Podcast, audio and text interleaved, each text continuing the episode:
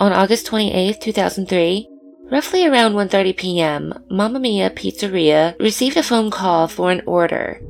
The owner of the establishment could not understand the person on the other end, so he handed the phone to 46 year old pizza delivery man Brian Wells. He stated the call was for two sausage pizzas that would be delivered to 8631 Peach Street.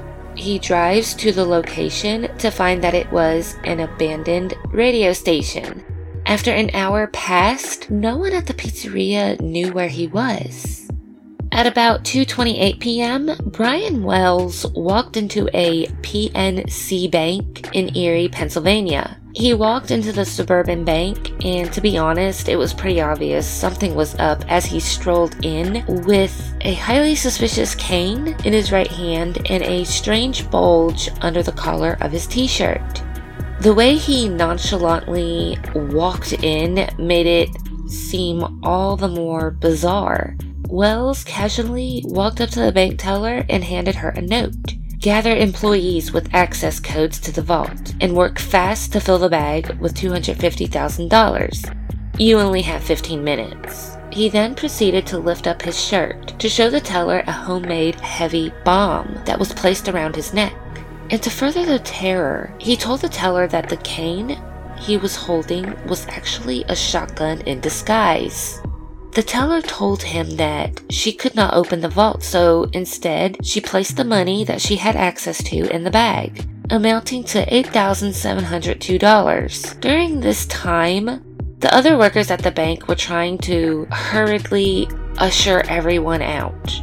After receiving the money in a small plastic bag, he took a sucker from the counter and left. He drove away to a nearby McDonald's but it only took state troopers 15 minutes to find Wells and pull him over at an Eyeglass World parking lot. They quickly handcuffed him. Upon being told that he had a bomb around his neck, the troopers immediately backed away from him and secured the area. Wells continued to tell the police that a few black men had placed the bomb around his neck and forced him to commit the crime. The troopers called the bomb squad as Wells sat on the ground beside a police car lamenting. He pulled a key out and started a timer. I heard the thing ticking when he did it. It's going to go off. I'm not lying. He also continued to say that if he didn't complete the scavenger hunt, they would kill him. But he would also start telling the police nonsensical things like, Can you call my boss and let him know that I'm not slacking off work? He even told the police you know, maybe if you take the notes, you could complete the scavenger hunt to get the key. As the police continue to talk to Brian, the collar around his neck starts to beep. At this point, Brian becomes very erratic, stating that it was about to blow, asking them to get it off. The bomb squad arrived three minutes too late. The bomb had exploded, ripping a hole in his chest in the process. The tragic and shocking nature of Wells's death broadcast on live television, adding to the bizarre and gruesome notoriety of this case. After troopers examined Wells's car, they found a gun made to look like a cane and notes with instructions telling Wells what bank to rob, how much to request, and where to go for the next clue so he could have the bomb defused. Officers went to location provided for the next, but again, it was just another set of instructions.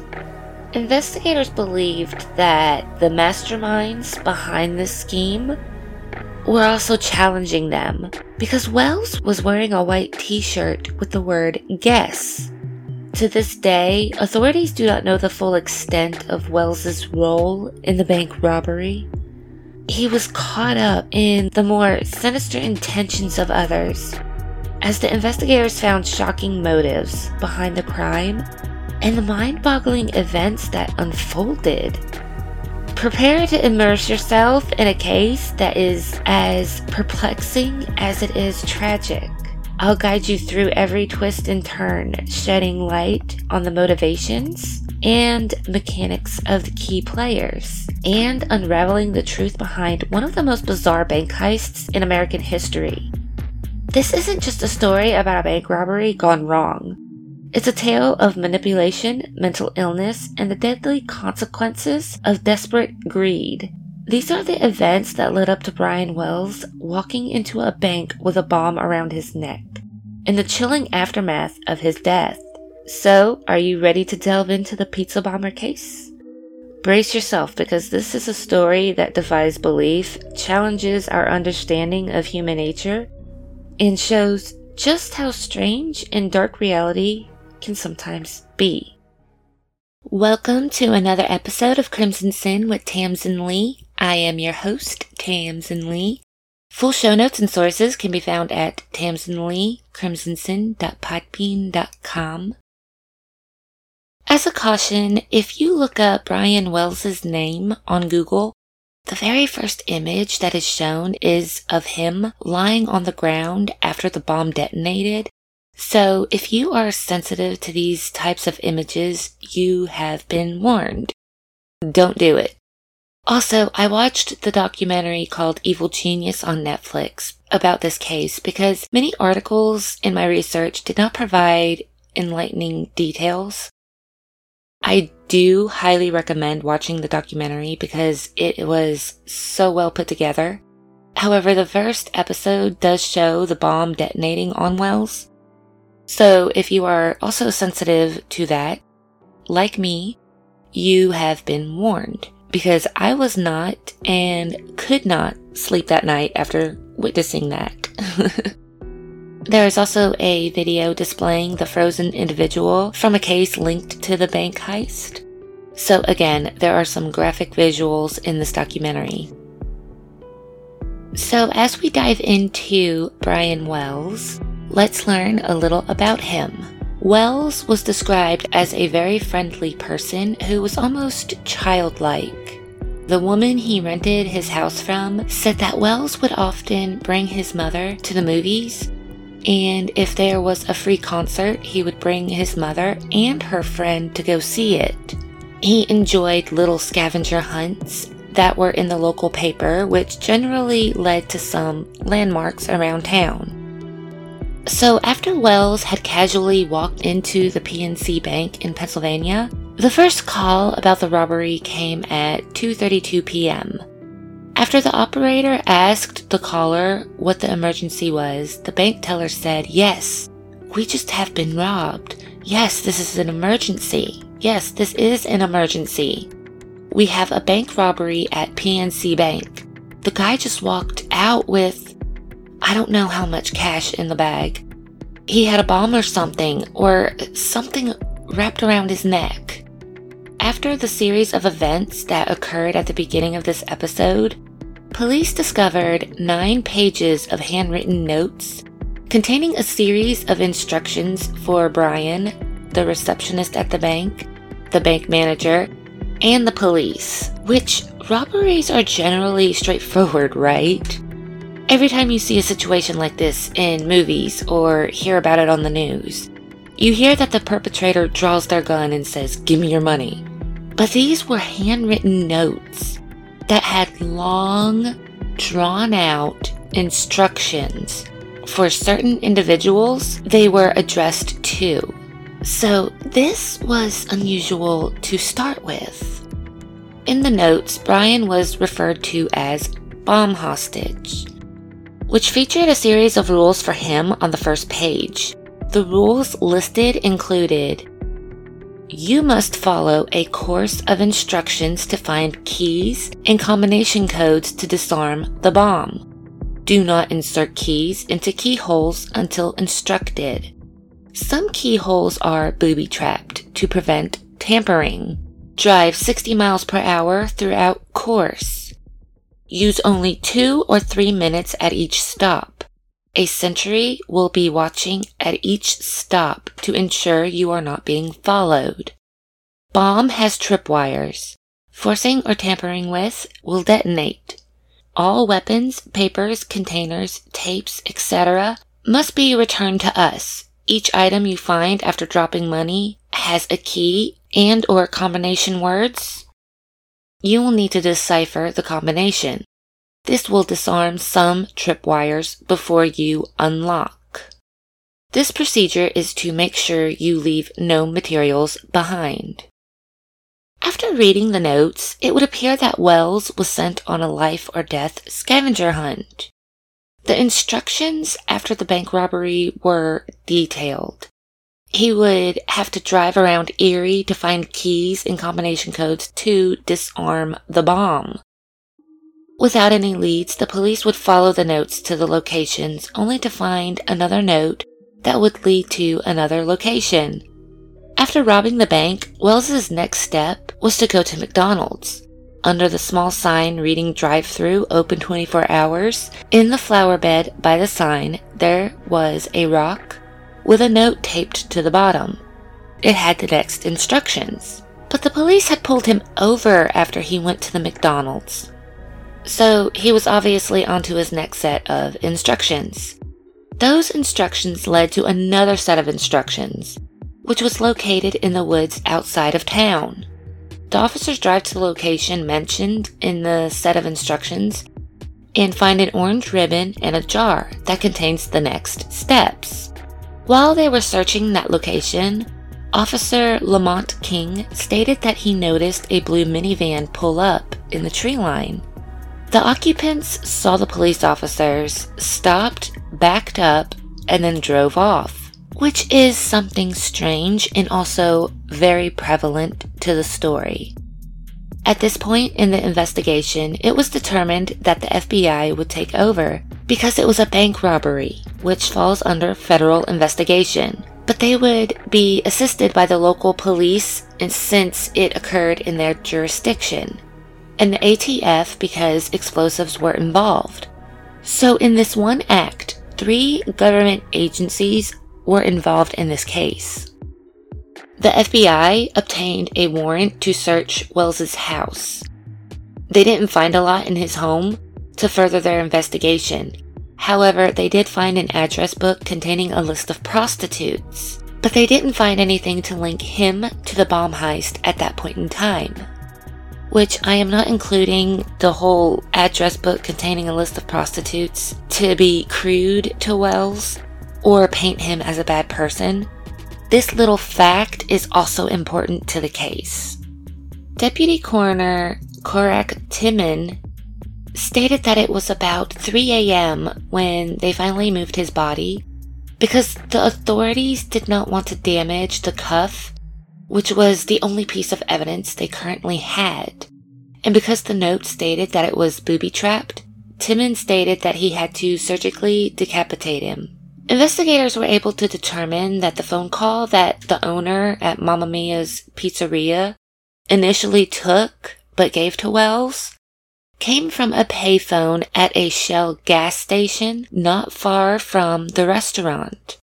The address provided to investigators brought them to an abandoned radio station where they uncovered a lot of evidence indicating that Wells had in fact been there. They were able to obtain tire impressions that matched Wells's vehicle, his shoe print, as well as a scuff mark in the dirt next to his footprint, which indicated to investigators that there was a struggle but with all the evidence they recovered, investigators had no luck in forensics. There was insurmountable evidence they found, yet they could not find fingerprints or anything useful to the case to link any suspects. It was made apparent that due to the lack of forensic evidence, this case was going to involve someone spilling a secret. Somebody would have to come out to authorities and say, I have some information that can help you. A reporter named Scott Bremner, who covered the case, stated that for a small town, Erie has its share of bizarre events and had a number of things happen over the years. But there is nothing that captured the imagination of the public that raised so many questions that was just so sincerely bizarre as this case. It's a bank robbery, but a scavenger hunt. A guy has a cane gun, and it was actually loaded. he had to guess straight on, you know? Guess what this is? It took on this mythic proportion because it just kept getting weirder. One instance that Bremner pointed out was that Erie is a small town with access to New York and Ohio. The scavenger hunt that the perpetrators put Wells through had him making a circle around the town and the crime scene, which made absolutely no sense.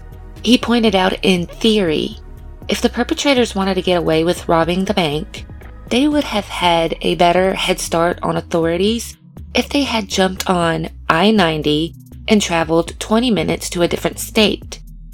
And I'm just putting this out there. Again, this is in theory, and I do not condone this. Not only would it be stupid to do something like this, but it could ultimately hurt many people and you would still get caught. So don't do it. Again, with this fact, the scavenger hunt literally made no sense.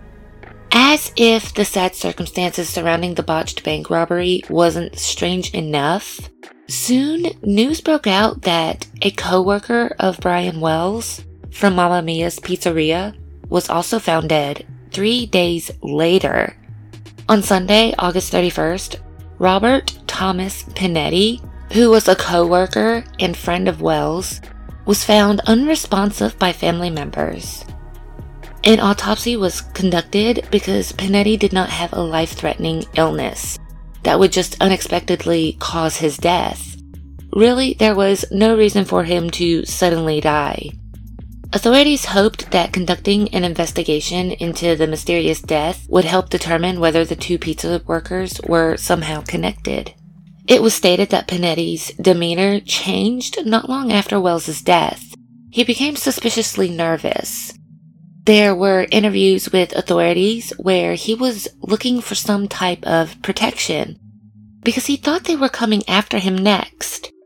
But when investigators went to the pizza shop to conduct an interview with him, Pinetti asked if they could do it on Monday because he was working. The investigators agreed, but Monday never came because he died that Sunday evening. After conducting the autopsy, it was determined that Pinetti died from either an accidental overdose or suicide. The agencies investigating Wells's case at this early stage thought there were three possible scenarios. The first is that Wells chose to rob the bank on his own. But then this leads to why would he strap a life bomb to himself? So I don't think this scenario really made sense to anyone, including investigators. The second scenario was that Wells was abducted by others told he had 20 minutes to rob the bank and get back, or the bomb they attached would go off. The third scenario was that Wells and Robert Pinetti planned the robbery together. But again, why would Wells put a live bomb on himself? Brian Wells's landlord stated that she knew Wells would go gambling with Pinetti. So at the time of this incident, with the third scenario, she thought maybe he could have needed money enough to rob a bank. But again, it seemed really out of character. Investigators determined that the homemade bomb that was strapped, or cuffed rather, to Wells's neck was something that would have taken someone a month to build in their spare time. The first timer that was attached to the bomb was most likely activated by the release of a cotter pin. There was a second cotter pin on it, and if that pin was pulled, it would have given Wells another hour. Investigators noted that there were a lot of red herrings that were incorporated into this device, which was believed by the authorities to prevent the bomb squad from tampering with it. There were wires that did not do anything, they were just dummy wires. And even a plastic cell phone that didn't do anything, it was just a dummy cell phone. Reportedly, for its sophisticated design, it was just two pipe bombs and two timers. That was it. However, the biggest problem that investigators encountered with the device was that they could not match any of the components being purchased or any identifying tool marks that would further their investigation. The authorities also stated that the bomb itself was common, but the collar was what was unique in this case, containing four key locks and a tumbler lock. Its only purpose was to hold the bomb around Wells's neck. Of the four locks, only two were keeping the device locked. So if Wells had recovered two of the keys, he could have unlocked it. But authorities pointed out that they believe he was never going to find the keys. Many suspected that the perpetrators meant for him to die that day. To support this claim, authorities waited for the perfect conditions, which coincided with the day of Brian Wells's death, to drive the route in which the scavenger hunt had him go.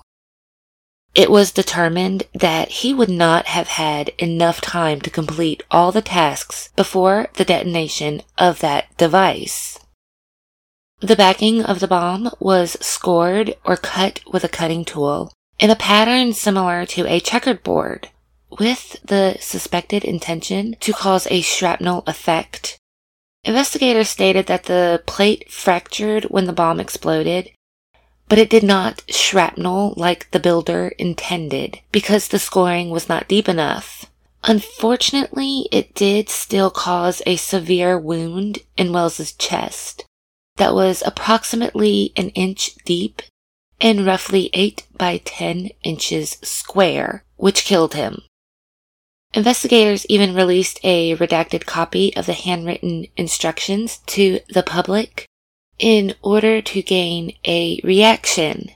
They wanted to see if the public could help them determine the penmanship or the linguistics. However, investigators were doubtful that they would receive any information about the handwriting because it appeared that the letters were first typed on a typewriter and then the perpetrator traced them on a separate paper above the printed paper. Authorities in this case also released a profile of characteristics of what they believed that the perpetrator or perpetrators would have, such as the person being frugal, a pack rat who might save scrap metal, mechanically inclined, and could hide a violent nature. Which, as you will see, this description is spot on, let me tell you. I was shocked at how well this description matched. And I seriously want to know how these profilers are able to identify perpetrators like this. Three weeks after Brian Wells's death, 911 received a call from a man stating at 8645 Peach Street, in the garage, there is a frozen body. It's in the freezer. There's a woman there you might want to pick up and question. The dispatcher asked how he knew that. He replied, Trust me, I know. The dispatcher asked who he was, to which he stated, I'm the guy who lives there. The dispatcher asked, What is your name, sir? He says, Bill Rothstein. The dispatcher asked, And what is her name? Marjorie Diehl. The dispatcher asked, And who is she to you? I'll give you guys my story later on. Upon contacting authorities, Bill Rothstein admitted to being afraid of Marjorie. He stated, She is extremely intelligent, extremely intelligent, manipulates people. Do you know what manic depressives are? That's what she is. Bipolar swings very quickly, one way or the other. He continued on the phone with Trooper Gluth, stating that he needed to go get her. She is in his house. There's a body in a freezer in the garage, and she killed the guy who was her boyfriend. He told the officer that she wanted him to put the frozen body in a wood chipper. I can't do that. You got to go get her. The trooper then told Rothstein that he needed to come to the station and tell them what he knew there, also telling him that he would be safer there, to which Rothstein agreed. Authorities knew that there was something more to this. This was the same street that Wells delivered pizza to, and now they had a dead body in the freezer. Gluth stated that it was odd that this was happening around Bill's house and thought there was no way he could have been involved because he had met the guy at a wedding once. And the impression Bill gave Trooper Gluth, it didn't seem like he was that type of person. The documentary on Netflix of this case has an interview that was conducted between police and Rothstein that is worth watching. I will go over the basics of the conversation. He stated that he knew a person since the 60s or 70s and they used to date. She stated that there was a body in her house that she wanted removed. She said that she murdered him. When Lamont James was put on as the lead into the investigation, he walked into Rothstein's house, which was just littered with so many things. There was so much stuff in the way and just everywhere. Rothstein was obviously a hoarder. Marjorie was there causing a fuss because she wanted the police to leave. After placing her under arrest and bringing her to the station, she was constantly muttering to herself that Rothstein killed the man in the freezer and how she was going to sue Rothstein and everyone else. The way she was muttering made it apparent to investigators that she had some trouble with mental health. The man whose body was in the freezer was James Roden.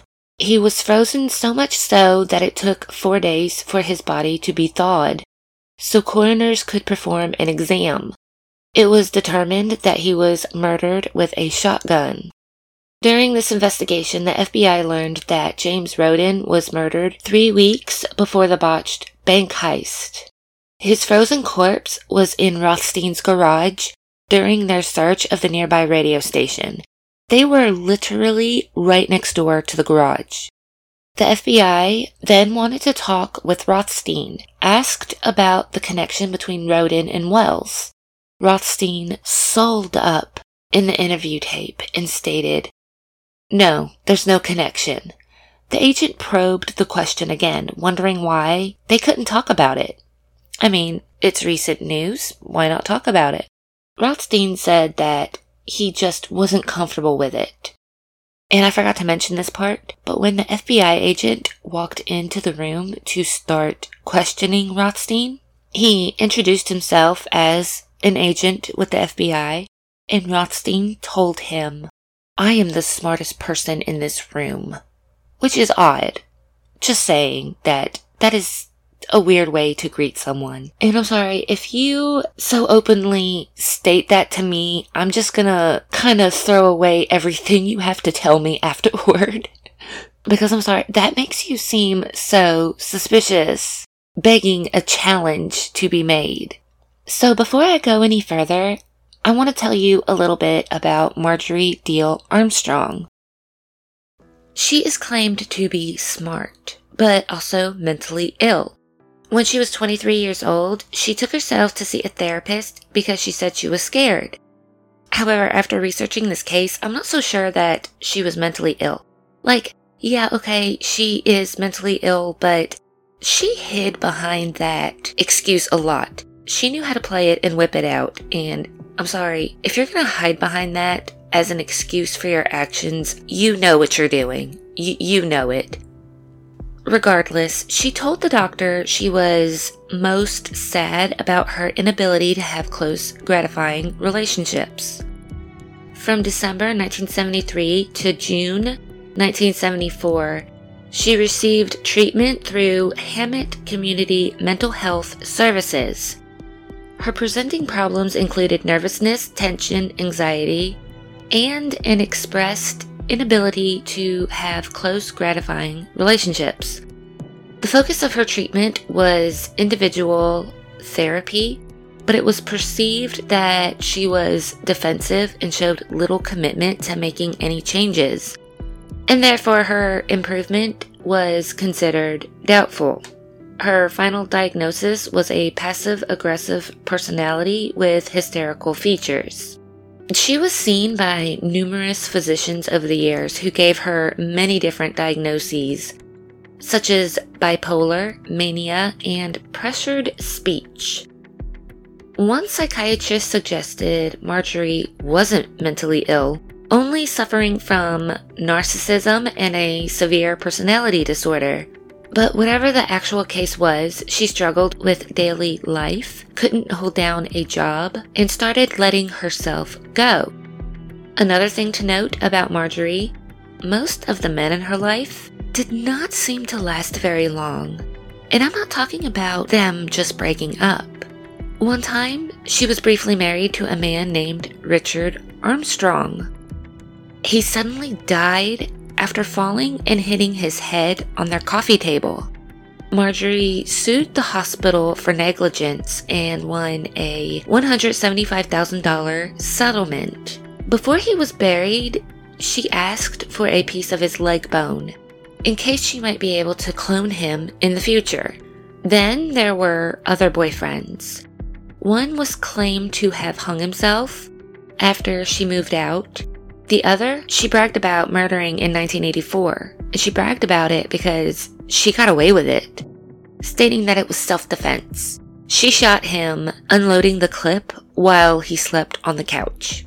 And she got away with it. According to Scott Bremner, there were at least five men in her life that died prematurely of either strange circumstances or by outright violence. So now back to Bill Rothstein. His family ran the Rolla-Cola bottling plant in town. He was a rich kid, an outcast at school who was bullied, kicked in the shins, and called something derogatory referring to his religion that I do not feel comfortable stating. After graduating, he took a couple of college classes, but dropped out to start working in the family business, soon making lifelong friends.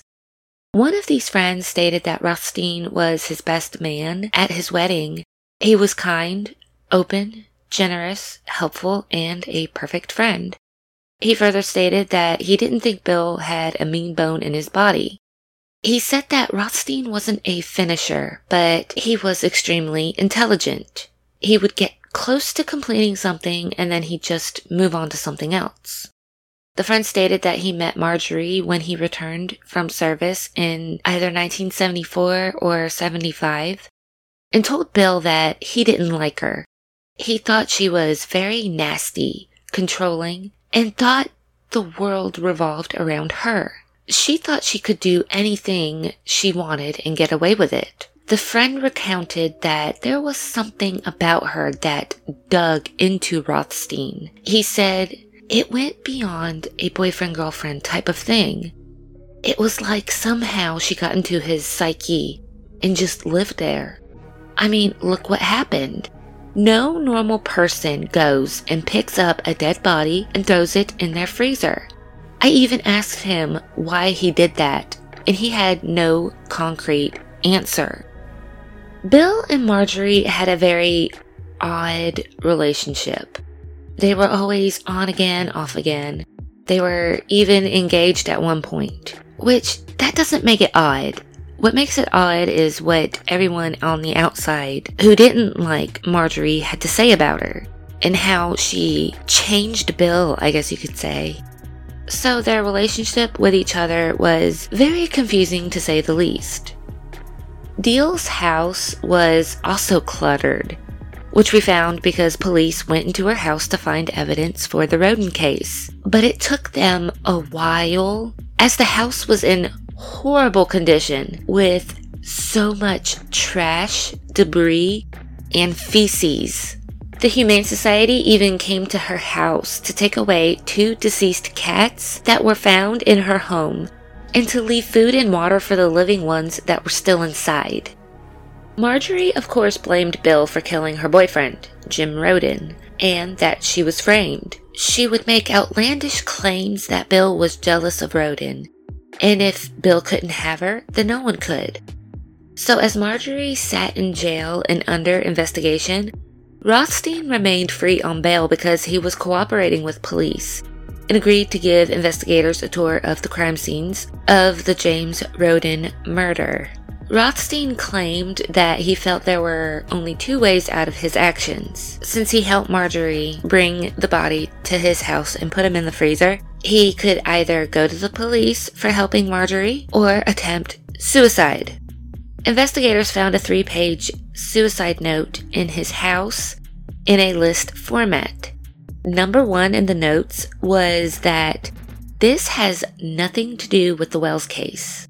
Which is odd, right? Why would you openly write this in a note pertaining to a homicide of someone who had no link to the pizza bomber case? There was no evidence that the two people even knew each other. There was no evidence that any of them knew each other. So why would you write that? Investigators questioned him about it, to which he stated that he knew they would think that this had something to do with that case, so he didn't want them to waste their time on it for a couple of years. Regardless, it was a stupid claim that investigators still looked into. He was given a lie detector test, but he passed. However, no one was surprised that he passed because he even at one point fell asleep. During the bank heist, Rothstein was entangled in a family feud. His brother and sister wanted him to sell the family home they all grew up in, which Rothstein was currently living in rent free. But of course, he didn't want to move. He lied to his siblings, telling them he put the house on the market for $90,000. It was actually on the market for $250,000, the exact same amount that was requested during the bank robbery. But this wasn't the only secret Rothstein was keeping. Something that Bill neglected to tell the FBI was that he had a roommate who was an old friend named Floyd Stockton, who decided to move out the day after the bank heist. Rothstein kept this secret from authorities. Marjorie was actually the one who told them about Rothstein's roommate. He was apparently living with Rothstein because he was on the run from the law. He left because there was too much heat from the Wells case. And the reason he was on the run? He was wanted by authorities after he raped a disabled teenage girl. After locating him, the FBI had him take a lie detector test which he also passed. As a result, with nothing coming to fruition with evidence or the lie detector tests, Rothstein and Stockton were cleared by the FBI. This was an unfavorable decision by many because he literally had a dead body in his freezer while some unknown perpetrator strapped a bomb to a pizza delivery driver's neck next door. It baffled many as to how they were so readily cleared. But the fact at this point in the investigation was that they had no evidence linking Rothstein and Stockton to Wells's case. Was everything surrounding Rothstein and Stockton highly suspicious? Very much so. But if authorities cannot make a connection and they cannot find the evidence, then they could be in trouble for harassment or worse yet. If they were to bring them to court, they could risk the perpetrators walking away scot free with no proof of their involvement, which would also bring even more legal lawsuits their way. So to be honest, it becomes a very very thin line for authorities to walk, which I'm not trying to defend one side or the other because seriously, the proof was all around them. However, it was never handed to the FBI, which I will get into later.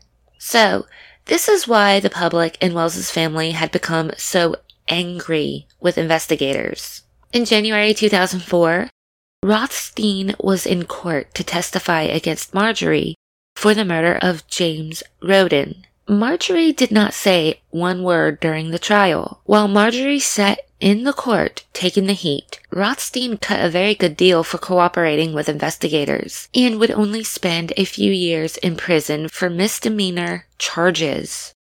He was also allowed to be out on bail until his sentencing in the fall. While the media was briefly interviewing Marjorie, as she was being taken away in handcuffs, she outwardly stated that Bill Rothstein should be charged with the murder of Brian Wells. No one even questioned what she meant by that. But to be fair, she stated it after another rambling of Bill trying to rape her, which one officer looked at her sideways for, and it was kind of funny. But still, the fact that no one asked her to elaborate, and no one decided to ask Bill what she could have meant by that either, is strange. Bill Rothstein died of terminal cancer before serving any time. His final diagnoses included non Hodgkin's lymphoma, pneumonia, pleural effusions, right lower extremity DVT, and hypothyroidism.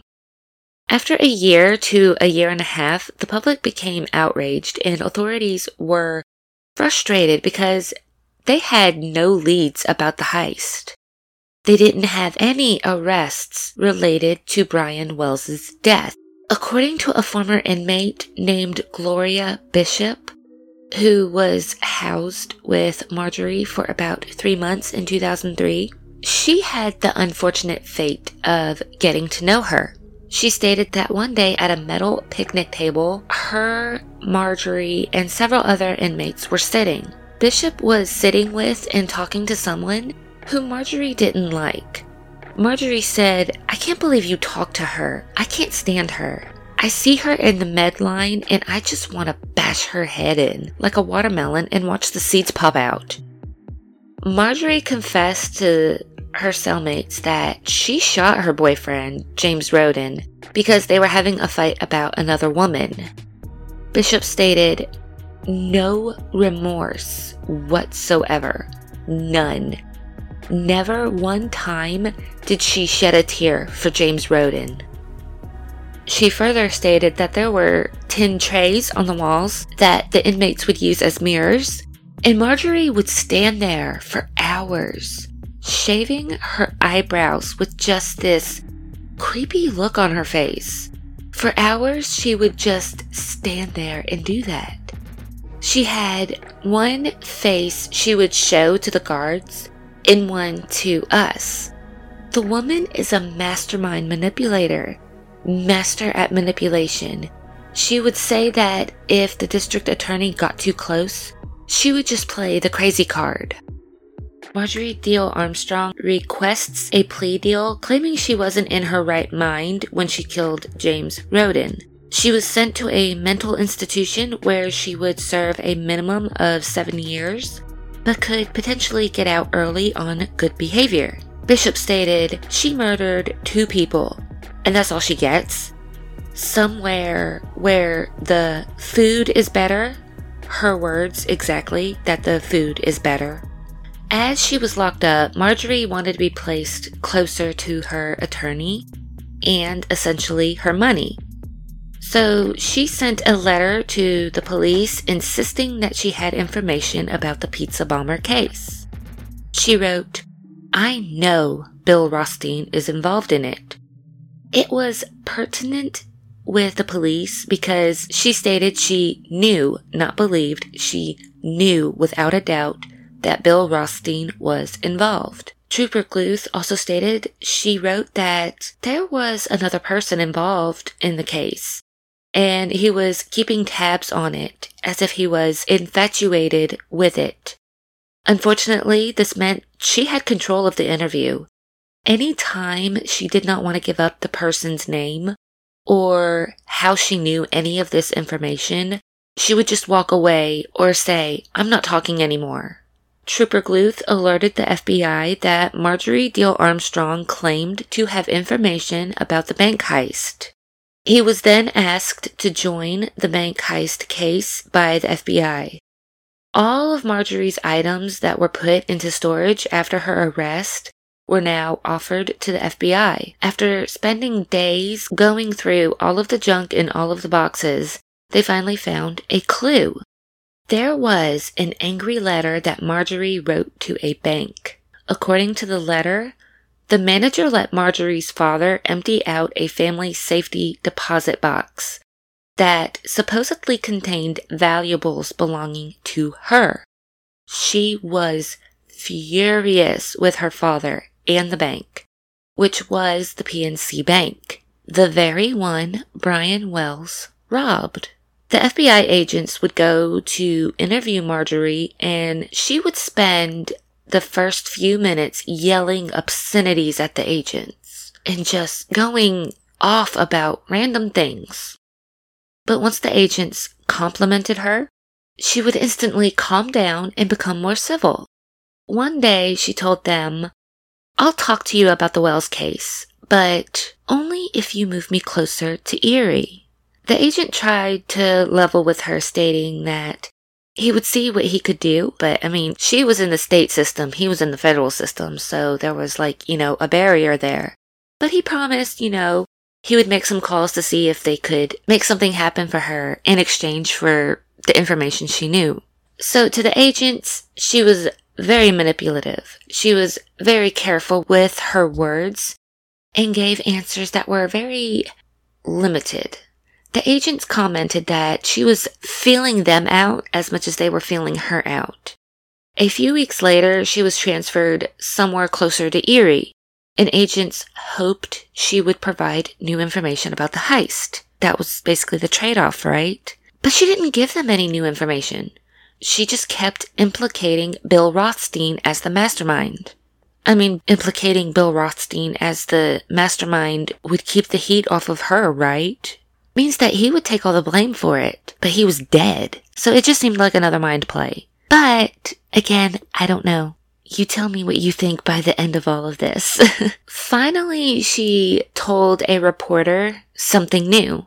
She thought that it was very suspicious that after the bank heist, Rothstein had a blue van at his house towed away and then didn't tow it back until after he had been cleared as a suspect from the FBI. In the documentary, this reporter shows the image he captured of the van in Rothstein's driveway to Lamont King, who witnessed a blue van at one of the scavenger hunt locations. He confirmed that that was the van he saw. After this, authorities began digging through everything, all the evidence, all the reports written up by officers to see if there was anything else they may have missed. After reviewing the evidence footage, authorities then believed that Rothstein built the device because during the walkthrough of his home, there was a sheet of paper with a drawing on it, which was seen on the collar bomb. Nearly two years after the heist, Media outlets found some new clues to the case which indicated that Marjorie had some involvement in the pizza bomber case. A witness was driving down I 90 and noticed a vehicle described as gold in color coming at him at a high rate of speed. The person driving the vehicle was a woman with wild eyes. The witness said that her eyes were unmistakable. It was Marjorie Diehl Armstrong. Why hadn't anyone reported this to the FBI? The witness stated that he had called the FBI numerous times about the incident that occurred the day of Brian Wells' death, but was never formally interviewed. But because this witness went to the media, the FBI was now interested in hearing the witness. Marjorie admitted to being on I 90 but denied going the wrong way down the interstate and stated it had nothing to do with the Wells case. Obviously, she was placed near the crime scene, and because she was seen by someone implicating her, she had to say, Yeah, I was there, but for a different reason. One night, a family was watching America's Most Wanted, and a UPS driver placed Diehl, Armstrong, and Rothstein at the gas station payphone around the time Wells took the order at the pizzeria. The driver did not call America's Most Wanted. He just directly called the FBI, making a report that he saw the two because Rothstein always wore his blue overalls. That stuck out in his mind because it was August and it was still warm outside.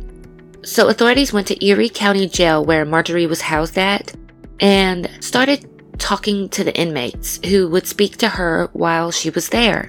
They told the agents that Marjorie had told them she killed James Roden because he was going to uncover the pizza bomb plot. One of the inmates even wrote down notes.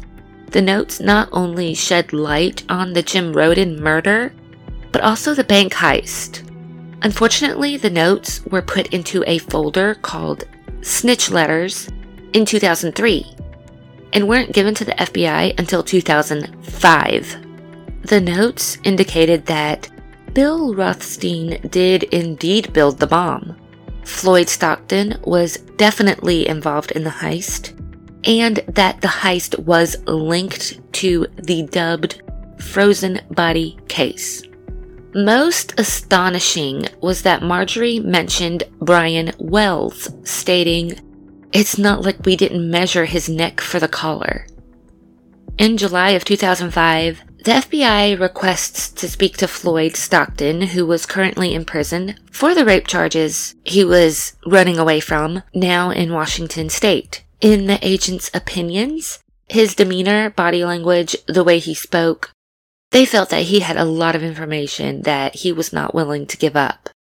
They also tracked down and interviewed a man named Ken Barnes again, who was a fishing buddy of Marjorie's and who was also reportedly knew Brian Wells. He was initially interviewed during the James Roden case. He knew Wells because they had a mutual friend who was a prostitute named Jessica Hoopsick. It was also revealed that Wells would drive Hoopsick to Ken's house to purchase cocaine Wells and the friend would do their transaction on the second floor of Ken's home, and then she would purchase her fix from Ken. Authorities located her and interviewed her about Wells and the bank heist investigation. Agents believed she knew more than what she was telling them, but she would not release any information of what she knew to the investigators. Investigators then conducted a search of Ken Barnes' home, just like Rothstein's house and just like Marjorie's house. There was so much clutter, so much junk. The investigators couldn't tell if they were stepping on something or standing on the floor. Investigators also noted that they found a lot of computer towers. They did not find anything that linked him to creating the bomb, but they found magazines on building electronics that could be utilized in an explosive device. Ultimately, Barnes denies any involvement in the heist, but reveals that Marjorie has a motive. During his second police interview, he stated that Marjorie solicited him to do the bank robbery and to kill her dad. Her father was giving away what she thought was her inheritance. It was confirmed that he was giving away money to neighbors to buy cars and other things. So Marjorie became upset and solicited Barnes to kill him. Her motive was to rob the bank to acquire money to pay for Barnes to kill her father. But Barnes claimed that he was never going to follow through with the murder, but this is up for debate. Even though this story sounds outlandish, it wasn't the first time Ken brought it up. During the frozen body investigation in 2003, Ken reported that Marjorie wanted to hire him as a hitman. Unfortunately, for some unknown reason, police never passed that information along to the FBI, just like the notes. In the interview, Barnes states, She asked me if I'd kill her dad. I said, Why? There was a lot more money in the estate that was to be willed to her when he died. And she said he'd been giving sums of a $100,000 donated to the church and giving it away to all his friends. She said that he's giving away her inheritance, and she was obsessed with it. And of course, I was just joking with her and I said, Well, Margie, that will cost you. She goes, How much? I said, Quarter million. And I was playing with her. And I said, I want half up front. I said, I wanted a $100,000 up front. He commented that he was just playing with her, that he would not kill another person. The detective in the room asked if she was serious about it. Barnes replied, Oh, yeah, she was serious about that. She wanted that money. Marjorie's defense to these claims? Oh, please, Ken Barnes is so stupid. I killed two boyfriends. I killed two boyfriends out of self defense. And yes, she did backtrack on that one because, you know, it's as if she realized she said something stupid, you know, like she murdered someone in cold blood. She continued, would I have to hire Ken Barnes to kill my father if I hated my father and wanted him dead? Or would I do it for free? Come on, be reasonable. Marjorie's father, Harold Diehl, stated the two of them used to be close when she was little, fishing together when he wasn't on the road selling aluminum siding. Agnes, his wife, was a school teacher who passed away in 2000. The couple doted on their only child.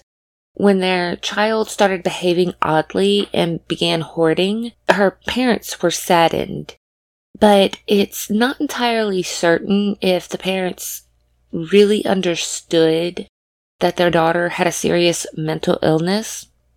Harold stated that they had spoiled Marge growing up. Later in life, she couldn't hold down a job, so they gave her money. She bought two houses and some land where she kept a classic car, but she didn't take care of any of it. When she started getting into trouble with the law, Harold stopped giving Marjorie money and started giving the small fortune he'd saved, which was estimated around a million dollars. He started giving it to friends and neighbors. He stated, I don't want to give her any money because that's just a tool to make her commit more crimes. I don't have a hell of a lot to do, and if I ain't helping somebody, well, then I don't know what to do.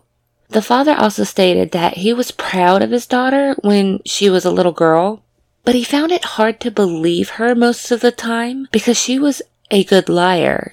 He also admitted that she'd come around if she wanted something, and that's all. So now, because Barnes started implicating her as the mastermind behind the heist, Marjorie decided that somehow Barnes must have been in on the robbery heist case. When agents brought her for a ride around town to the locations she was at during the heist, she told the agents that Rothstein had requested two kitchen timers from her and she gave them to him. This was an important bit of information for the FBI because even though the media had a lot of information released about this case to the public, the media and the public did not know that there were in fact two timers. After stating this, she told the investigators, That's it. I just put my head in the lion's mouth and I'm done. So they brought her back to jail. Marjorie always claimed that she didn't need to rob a bank bragging about all the money she had, which she did have a lot of money from her parents, lawsuits, and from government assistance. But investigators sat and waited for another clue. On December 9th, 2005, Ken Barnes confessed that he was in on the heist and that Marjorie was the mastermind. Barnes confessed that before the day of the robbery, there was a pre robbery meeting at Rothstein's house to discuss roles for each person. Investigators asked who was present at that meeting. He stated Rothstein, Marjorie Diehl, Floyd Stockton, Bob Pinetti, and he said Brian Wells was also there. He stated that his role in the heist was to be a lookout.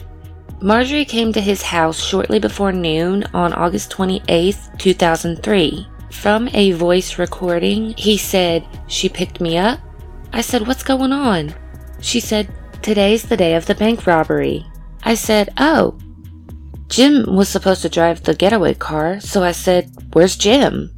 She goes, He's in bed. I think he's sick with the flu and made the pizza call. We went from there up to his house, and we were up at the tower site, with Rothstein waiting while Brian came up.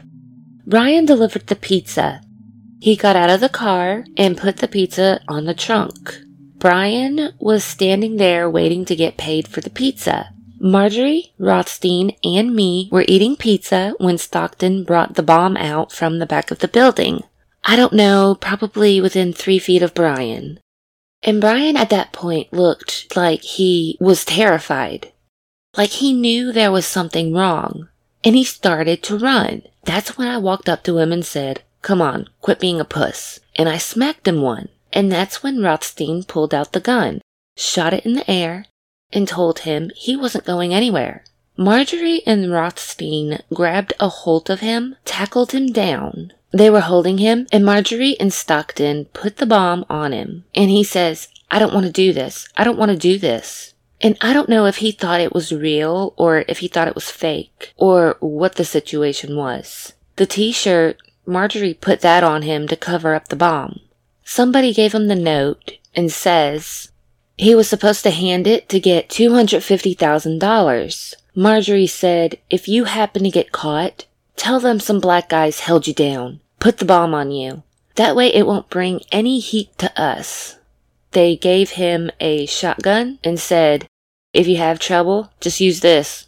We went from there back out and up to the parking lot of Eat'n Park, which was across the street and over the hill from the bank. This is where Marjorie and Barnes sat in a vehicle and observed the bank being robbed through binoculars. They took turns passing the binoculars to each other. What we really needed them for was to see down into the front part of the bank. And as she was looking down in there, she goes, Ha ha ha, looks like somebody just robbed a bank. I said, Well, let me see. And at that point, the cops were coming in, and I said, Let's get the hell out of here. From there, they drive to Peach Street to Rothstein's house, meeting up with Bill, switch vehicles, and that's when Marjorie gets back on the highway going in the wrong direction.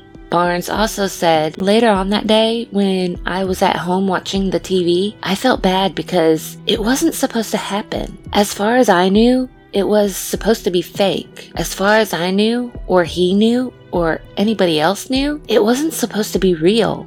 But between Marjorie and Rothstein, they ended up making it real.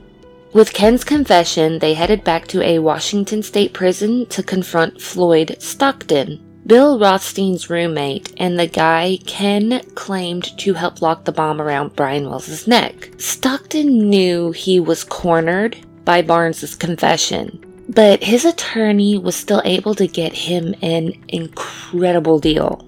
He would receive immunity in exchange for testifying against Marjorie. This is when the investigators find that Stockton had been keeping secrets too.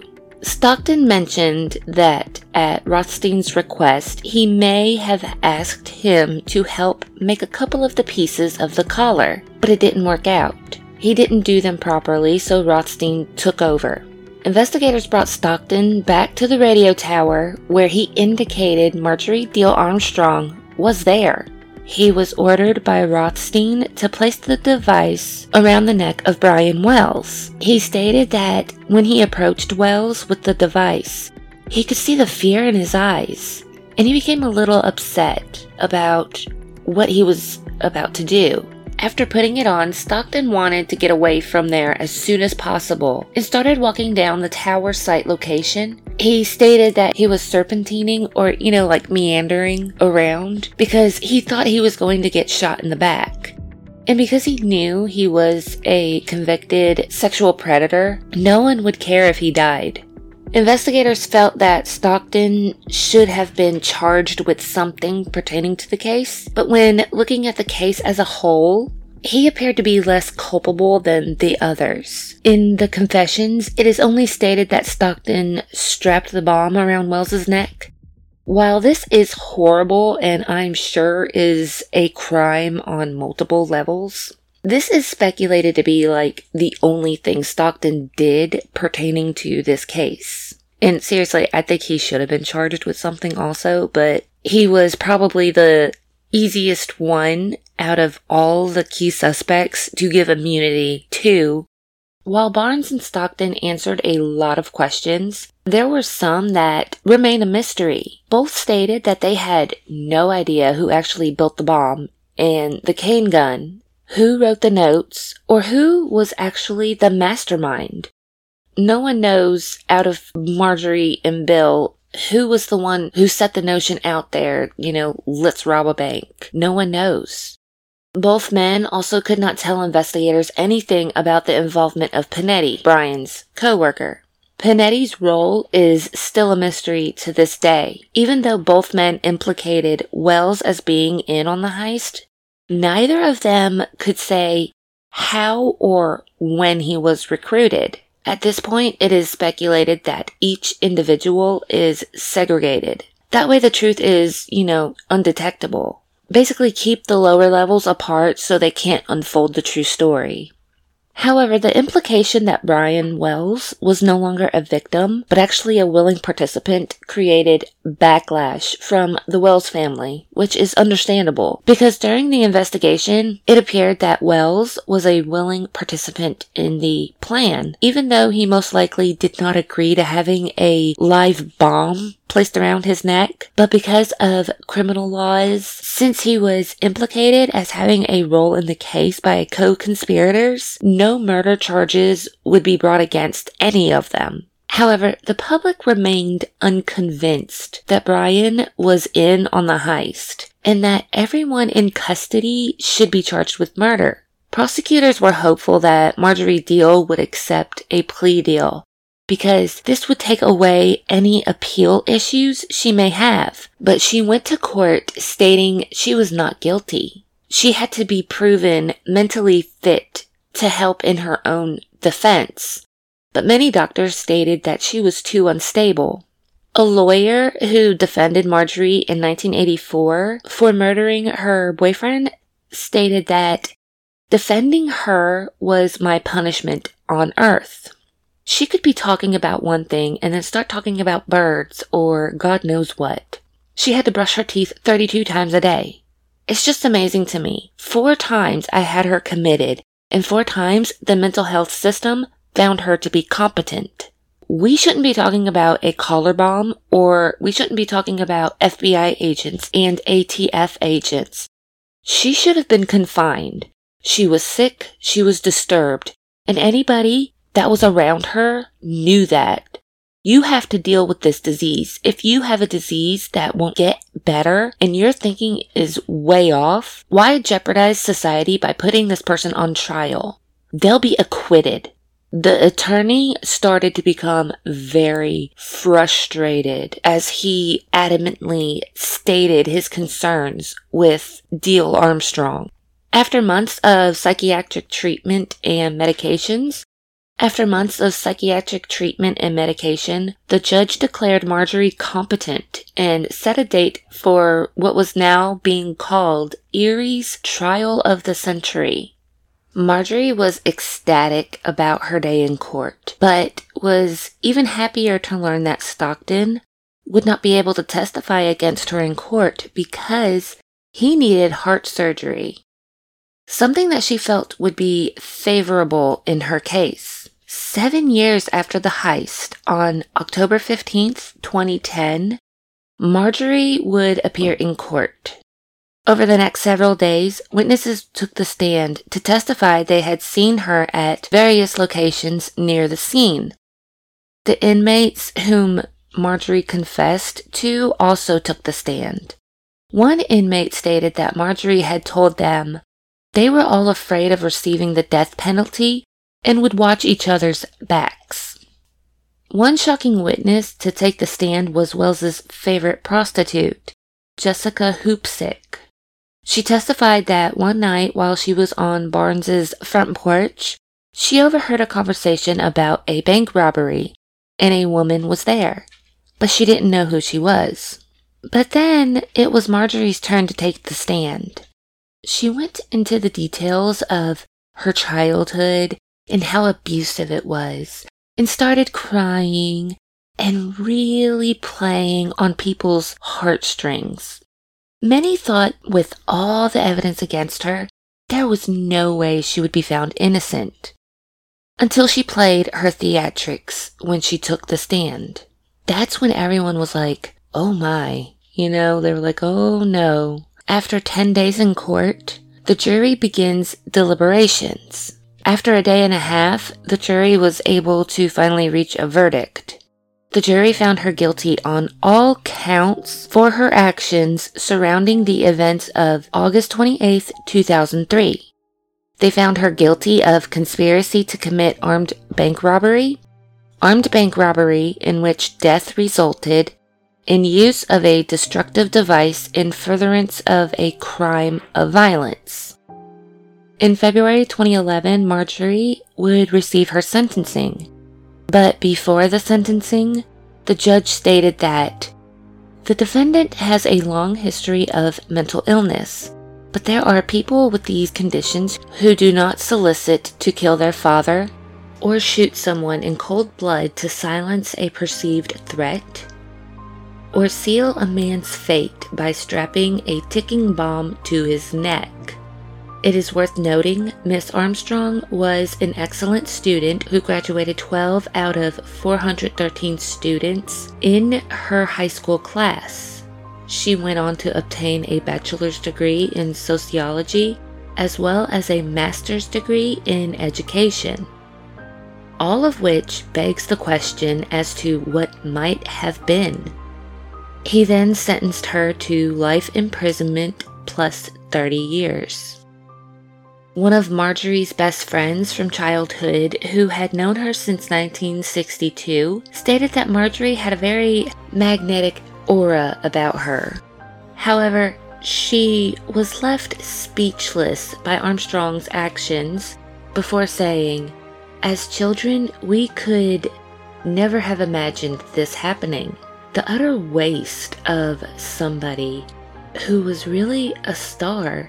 I mean, intellectually and physically, beautiful woman with great charisma, music talent, brains, love for animals, just a waste. The case is closed in terms of being on paper because people were convicted of the crime. However, for many, the case is still a bizarre mystery some things that still haunt people about this case is how much did Wells know of the heist? How culpable was he? Was he played by these people or was he an active participant with these people? Or was he just a completely duped pizza delivery guy who just happened to show up? Unfortunately, this is a case where we will never know what exactly happened. The two co conspirators cannot tell what happened. Bill Rothstein is dead. Brian Wells never had a chance to defend himself. Marjorie Diehl Armstrong will only claim she is innocent and framed. But the story isn't over just yet. Years later, Jessica Hoopsick ended up in jail where she reported that she and Brian Wells had actually become really good friends. He knew her mother, he knew her sister, he would take her to the doctor, and they would go grocery shopping. She claims that there were special feelings between them, not claiming it was love, but just definitely some special feelings between the two of them. Apparently, while serving time, there was a conflict that occurred between Hoopsick and Marjorie, but neither one would divulge the reason. However, Jessica got a restraining order against Marjorie and was moved to a new facility. It wasn't until she was on a work release program that she finally confessed. One day, I walked in Ken's house, and him and a couple of his friends were planning on robbing a bank.